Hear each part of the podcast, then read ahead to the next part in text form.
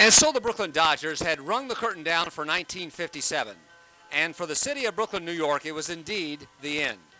For the Dodgers opened up their 1958 season as the Los Angeles Dodgers, a move that to this day preys on the minds of their remaining Flatbush faithful. But time and change indeed march on. Vin Scully and Jerry Doggett accompanied the Dodgers to Los Angeles and immediately endeared themselves to the city of angels. Oops, I mean Dodgers. We have some extra time on this presentation and we intend to use it. After the Dodgers' very successful 1959 season, a highlight record was produced, narrated by Ira Cook and Steve Bailey. Included was the night Sandy Koufax struck out 18 batters, which brings up an interesting piece of trivia. Who was the last man to throw a pitch in a Brooklyn Dodger uniform? As you just heard, Sandy Koufax is the answer, and the pitch, strike three. Now, back to Vin Scully. Big bouncer over the mound, over second base. Up with it is Mantilla, throws low and wild. Hodges scores, we go to Chicago. The date, September 29th, 1959. At precisely 5 minutes and 55 seconds after 5 o'clock Pacific Standard Time, Gil Hodges touched home plate, and the fabulous Los Angeles Dodgers had won the National League pennant. Never in the history of baseball had a team finished seventh one year and come back to win the championship the following season. To trace the story of the Cinderella Dodgers, the starting point would be April the 18th, 1958. Good afternoon, everybody. This is Vin Scully speaking to you from the Los Angeles Coliseum as opening day has finally come to Southern California. After spending more than half a century in Brooklyn, the Dodgers came west to settle in Los Angeles. Over 78,000 fans were on hand to see history in the making. The first major league game ever played in Southern California. Carl Erskine threw the first official pitch, and the Los Angeles Dodgers began what proved to be a dismal season. The team finished in seventh place, although the novelty of Major League Baseball drew over 1,800,000 fans into the huge Coliseum. You know, when the Dodgers started the 1959 season, most of the experts figured they'd wind up about fifth at least no better than fourth. Well, the 59 team contained practically the same personnel as the 1958 squad, with the exception of Wally Moon, an in and out left handed batting outfielder. Wally was obtained from the St. Louis Cardinals in an off season trade. But what a difference Mr. Moon made, as you will hear later on. The Dodgers got off to a good start in 1959, staying in contention right from the opening gun. Shortly after the season began, May the 3rd, 1959, President Walter O'Malley staged Roy Campanella Night at the Coliseum. The world champion New York Yankees came to town to play the Dodgers in an exhibition game, with all proceeds going to help Roy in his fight to recover from a serious automobile accident which had left him paralyzed. Los Angeles fans responded to this great cause in such fantastic numbers that 93,103 paid their way into the Coliseum making this the largest crowd in history to watch a professional baseball game. It was one of the most dramatic moments in sports when Roy was wheeled out on the field and surrounded by civic and baseball dignitaries and Yankee and Dodger ball players spoke to the huge gathering. I want to thank each and every one of you from the bottom of my heart. This is something that I'll never forget as long as I live. I'd like to thank the Yankees, the players, Mr. Del Webb, Mr. Dan Topping, for having their ball club participate in this game. I'd like to thank Mr. O'Malley and all of my Dodger teammates. It's a wonderful tribute. And I thank God that I'm here living to be able to see it. Thanks a million. Before the first pitch, the 93,000 plus Coliseum fans gave Roy Campanella their personal salute. This is the way Vin Scully described it. Friends, right now, the Yankees have been asked to leave the field, and the Dodgers are not out on the field. For right now, the Coliseum, all of the lights will be turned out as Pee Wee Reese wheels the chair that holds Roy Campanella across the first base foul line and heads him towards the pitcher's mound. The lights are going out, this final tribute to Roy Campanella. The lights will be lowered, and everyone at the ballpark, 93,000 people, are asked in silent tribute to light a match to Roy Campanella. And we would like to think that as 93,000 people light the match, there would be 93,000 prayers for a great man. The lights now are starting to come out like thousands and thousands of fireflies, starting deep in center field, glittering around to left, and slowly the entire ballpark lighting up with individual lights. And Roy Campanella, as the years go back, standing off to the right is Pee Wee Reese. Three. Everybody light up. Sea of lights at the Coliseum, perhaps the most beautiful and dramatic moment in the history of sports. Let there be a prayer for every light. And wherever you are, maybe you, in silent tribute to Campanella, can also say a prayer for his well-being. Roy Campanella, for thousands of times, made a trip to the mound to help somebody out. A tired pitcher, a disgusted youngster, a boy who perhaps had his heart broken in a game of baseball. And tonight, on his last trip to the mound, the city of Los Angeles says hello to him. Listen. Few will remember the final score of that Yankee Dodger exhibition. But the thousands who were there and the many thousands who heard it on radio will remember. When the Dodgers moved west, so did the Giants. And if anyone thought this great baseball rivalry would suffer from the change, they couldn't have been more wrong. The date is May the 30th, 1959. Los Angeles and San Francisco met at the Coliseum in their first important series of the season. It's the top of the sixth inning. Orchids to Vin Scully for a magnificent description of one of the wildest rhubarbs baseball has ever known. Drysdale ready and the 1-1 pitch. Curveball cut on is a high fly ball right down the left field line. Right on the line, hits the foul pole and kicks foul. That's just about as foul as you can get without being fair. Willie Mays hit the foul pole and it kicked off in foul ground. Rigney is telling Mays to trot all the way around. Salty Parker and Bill Rigney appealing to third base umpire Dusty Boggess.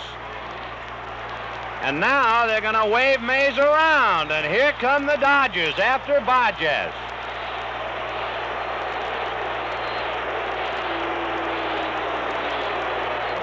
If you know the Coliseum at all, and you know the girder that supports the screen right down the left field line, Willie Mays hit a fly ball that actually hit that girder and then kicked off into foul territory. At first, Dusty Boggess called it foul, but Rigney told Mays to go around anyway, and after Rigney and Salty Parker got into the discussion, Boggess suddenly ruled home run. The Dodgers came racing out of the dugout. A firecracker goes off back of home plate like to scare everybody out of 10 years' growth. And the argument continues directly back of third base along the line. All four umpires, along with a heated group of Dodgers. And the rhubarb continues about 30 feet down the line. So Willie Mays, who is normally causing a lot of noise either at the Coliseum or Seal Stadium, has now really set off a bomb here at the Coliseum. When you look at that girder down the left field line, there are many cables and wires that make it a very tough spot to look at. No doubt the Dodger contention is that the ball hit one of the wires to make it foul. But Boggess is now sticking to his guns. Drysdale is so mad he almost kicked 20 feet of the Coliseum out of the park. Gil Hodges right now is jaw to jaw with Dusty Boggess. Gil pointing first with his left hand, then with his right hand. Drysdale appealing to the gods right now. He just wants to holler at anybody who'll listen. Don Zimmer is arguing with Tommy Gorman. The other three umpires now leave Boggess alone, and he is in the midst of lions. Don Zimmer, Don Drysdale, Walter Alston, Gil Hodges, and Wally Moon are blistering Boggess, and Dusty every now and then seems to punctuate a Dodger sentence by pointing with his left hand to that left field foul pole. At the very top of the foul pole, there are two slanting guide wires. One goes from the top of the pole to the right down to the screen, and the other one goes from the top to the left down to the, toward the stands.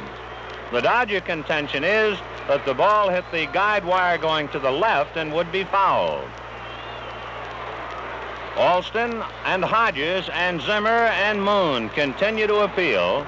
Gorman now tells Hodges to walk away, but Hodges goes right after Gorman. Zimmer will be hoarse in another two minutes. The veins on each side of his neck bulging out like the cable that actually holds up the left field screen. Boggess sticking to his guns. The Dodgers continue to appeal, but Mays has touched all the bases and will come in with a home run. Gorman, who is the captain of this umpiring quartet, has now summoned Bill Rigney out of the giant dugout, and both Gorman and Salty Parker are flanking Bill Rigney, and of course Gorman doing all the talking. Meanwhile, the Dodgers are still around Boggess at third, but watching Rigney's reaction, it looks like Gorman is going to call it foul. And Rigney is about ready to eat his glasses. Alston has walked away like a Philadelphia lawyer who has just won his case. Rigney slams his hat down and the gray hairs glistening under the lights. Bill is now going jaw to jaw with Boggess. Now he kicks at the dirt. Hands on his hips, left hand thrown high in the air. Ed Sudol comes in to quiet the giant manager down. Rigney's left hand, then his right hand up in the air. Now his hat is back on. So first the Dodgers appeal and walk away, and now it's Rigney's turn to be on the griddle. All four umpires appear to be trying to placate Rigney. Presenting their case, the Giant manager now starting to walk around, slamming his hands together, pointing with the right hand, then with the left. Now a big sweeping gesture with the left hand. Gorman comes after him now as if Rigney must have touched a nerve, and Gorman goes chewing right back after the Giant manager. Rigney now goes after Gorman, points with his left hand to that girder. Gorman answers with a right-handed gesture. Rigney bows at the waist with a sweeping right hand. And Gorman and Rigney are really going at it. Boggess comes over, and Rigney, like a mad traffic cop now, with a right hand, indicating that all the umpires are mad. Rigney kicks at the dirt, walks away with a hopeless gesture of both hands. Willie Mays comes out, Rigney drapes his left arm around Mays' shoulder and sends him to go to second base. I'll meet you halfway, and what a riot.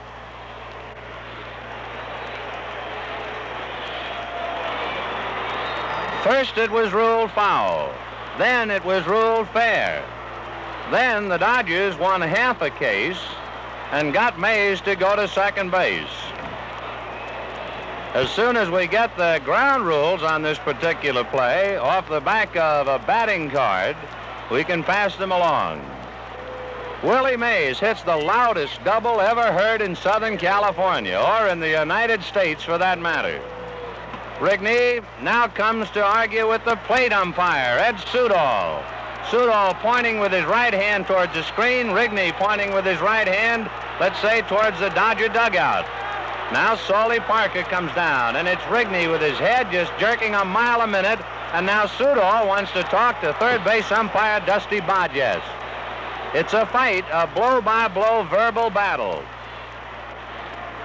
Rigney has Boggess on his left and Sudol on his right, and right now Rigney is laying down the law, and the umpires come right back with words and gestures. Salty Parker, third base coach, with his arms folded across his chest, just listening right now. Rigney is concentrating his verbal fire on third base umpire Dusty Boggess. Sudol is now trying to draw some of the wrath of the Giant manager, but Bill wants to stay with Boggess.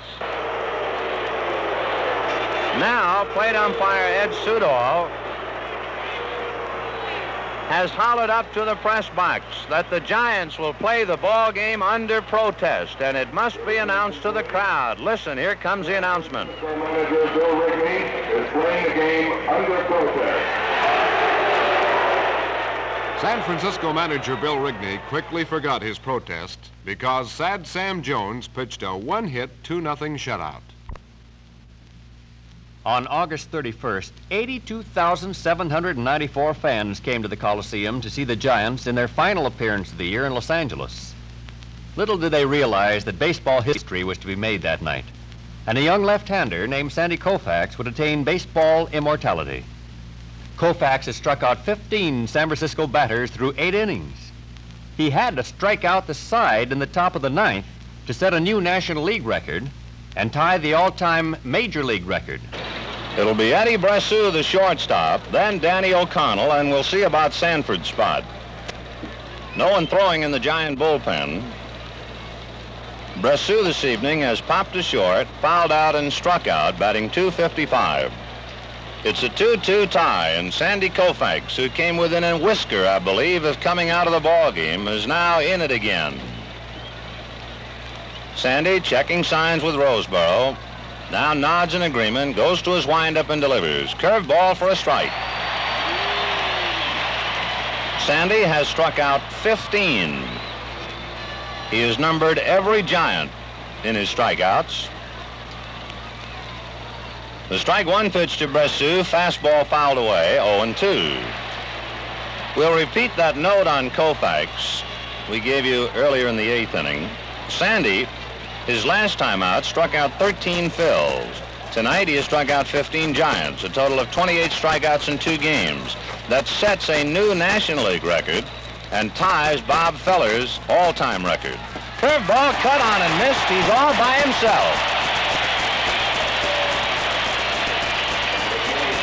Sandy Koufax has now established a major league record. And boy, that's something to go above the name Bob Feller in strikeouts. He has struck out 29 men in his last two games, 16 tonight. One out, here's Danny O'Connell. Walk, struck out, and doubled. Danny batting 244. Koufax's first pitch, a fastball for a strike. Koufax looks in to get his sign from Roseboro. The strike one pitch, curveball cut on and missed, 0-2. This crowd is screaming to the skies. The strike two pitch, fastball got him looking.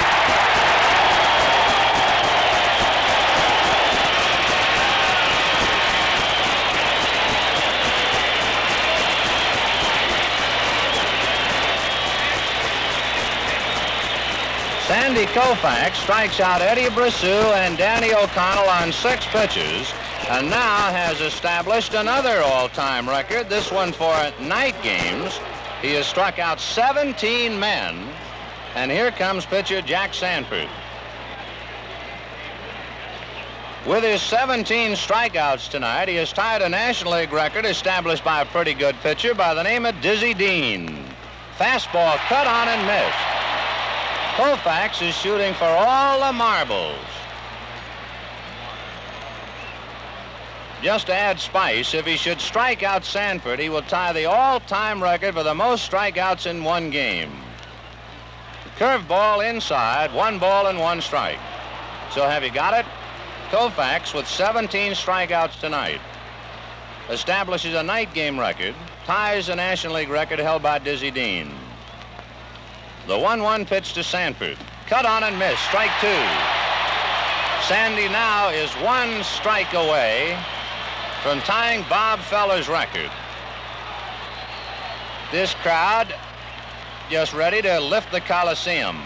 The one and two pitch. Fastball got him swinging.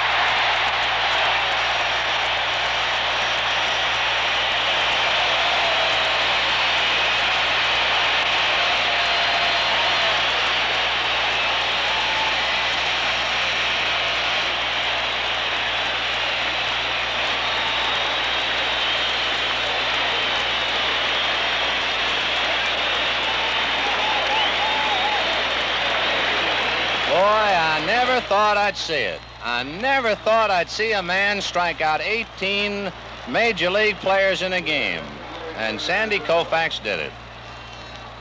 The end of eight and a half innings of play, it's a 2-2 tie. Koufax had set the record, but he had not won the ball game. In the bottom of the ninth, Sandy got a single and moved to second on a sacrifice. Jim Gilliam was given an intentional walk. And with two on and one out, the amazing Wally Moon came to bat against relief pitcher Allen Worthington. Wally Moon, hitting 301, has struck out twice, bounced out, and walked.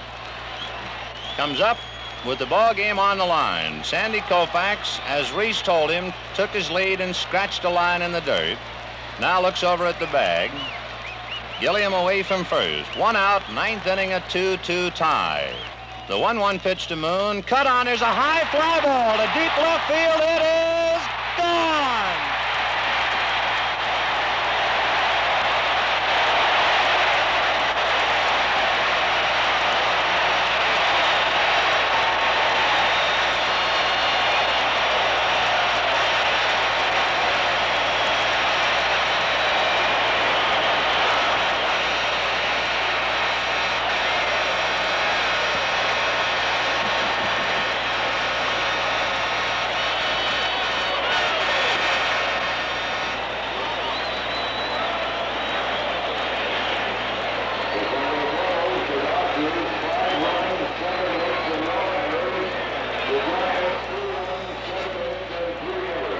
Wally Just hit a home run over the left field screen. 82,000 people have gone wild.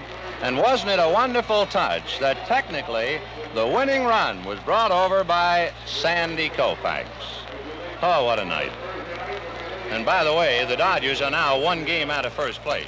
No doubt for a time, Dodger players missed those wacky, wonderful, delirious Brooklynites. But it didn't take long for them to discover a pretty fantastic species of Dodger fan in Los Angeles. The mad mobs who gathered at the Coliseum weren't content to just watch the game. They had a listen, too, and they came to the ballpark in droves with portables and transistor radios. On the night of September the 11th, the Dodgers were playing the Pirates at twilight doubleheader. The Giants were in San Francisco for a single game with the Phillies. By the way, we have direct control to Seal Stadium now in San Francisco. Jackie Brandt was the first man up in the bottom of the ninth inning as a pinch hitter for the Giants, and Brandt popped up. So there's one out in the bottom of the ninth inning. Willie Mays is up in the bottom of the ninth inning. He has just popped up. So there are two outs in the bottom of the ninth inning at Seal Stadium. Philadelphia leading one to nothing. Willie McCovey is up at the plate at Seal Stadium with two out in the ninth inning, and Philadelphia leading one to nothing. So Robin Roberts has already disposed of Jackie Brandt, the pinch hitter, and the always dangerous Willie Mays. Soon as we get a report about Willie McCovey up at the plate, you shall have it. So the Giants have one out left to them. Strike one on Willie McCovey up there at San Francisco. We'll try and follow that one for you. Ron Fairly is in center field. Wally Moon is now in left, and Carl Furillo is in right. We have direct wire now to San Francisco. The count to Willie McCovey, one ball and one strike. Two out, bottom of the ninth, one to nothing Philadelphia. We're in the sixth inning, three nothing Dodgers. Green fouls it away, 0 1. Well, we're doing two ball games almost simultaneously. Next pitch missed to McCovey, and the count two balls and one strike to Willie McCovey. Sherry getting a sign from Fred Green. The right-hander delivers 2-1. The pitch fouled away, 2 and 2.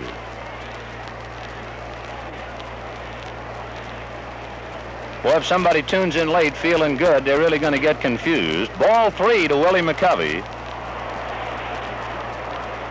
Three and one, the count to McCovey. Two out, bottom of the ninth, one to nothing, Philadelphia. Sherry's pitch, a curve outside to Fred Green. Ball three. well, it's confusion, but if you're a baseball fan, you asked for it. Ball four to Willie McCovey. So the Giants have the tying run at first base. With two out in the bottom of the ninth inning, Philadelphia leads one to nothing.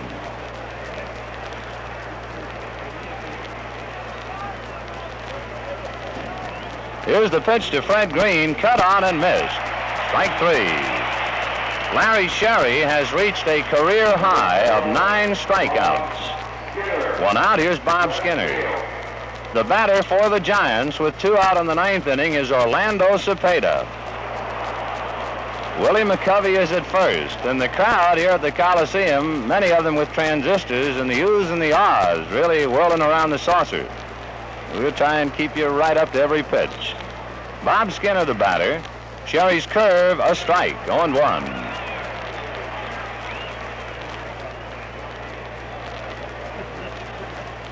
Thanks to the ingenuity of our producer engineer Clay Sanders, we're giving you every pitch in both ballparks. Curveball to Skinner, a bouncer to Charlie Neal. He's up with it, throws him out. Orlando Cepeda has just hit a fly ball to the outfield, and it is caught. Philadelphia won it.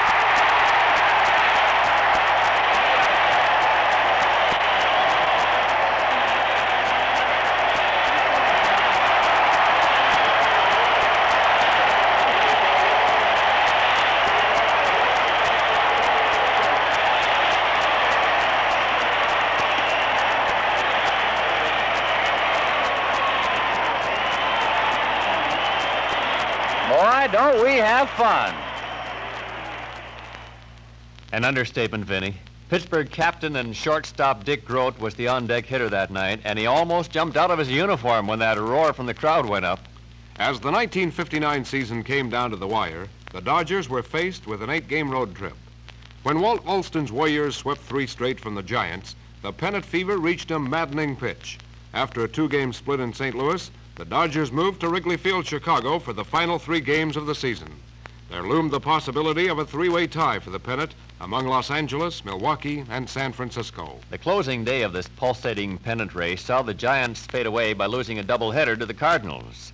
The Braves and the Dodgers won their final games and wound up in a flat-footed tie. For the third time in National League history, the pennant was to be decided by a best two out of three game playoff.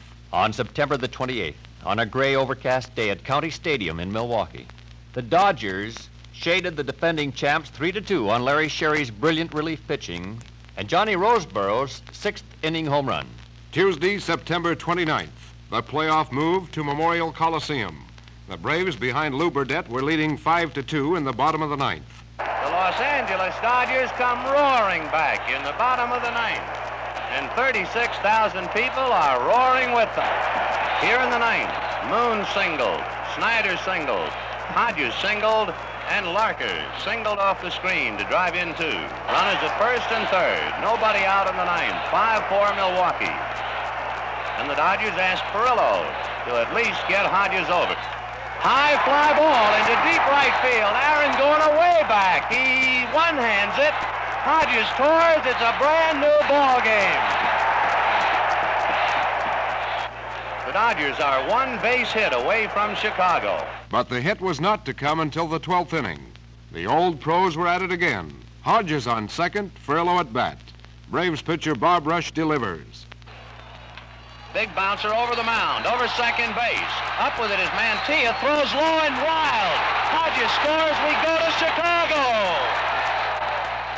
The Cinderella team of the National League, for the first time in history, a seventh place club has come back to win the pennant the following year, and it had to be the Dodgers. In their third playoff, they finally win one and go into the series. It went as a base hit for Furillo and an error. And the crowd going wild as the fairy tale has come true. The Los Angeles Dodgers have won the National League pennant for 1959 one of the more unbelievable stories in the wild and wacky world of baseball. Furillo hit a bouncer to Mantilla, who threw late to first. It was a base hit, but his throw was in the dirt and got away from Torre. Mantilla got the error, and the Dodgers got the National League pennant. So our suitcases that are down in the clubhouse are not there to idle out the night. They'll go on the plane, and the Dodgers will meet head-on with the Chicago White Sox on Thursday. Well, one of the truly great stories, and I am sure the oldest member of the Dodger family as far as playing is concerned is Pee Wee Reese.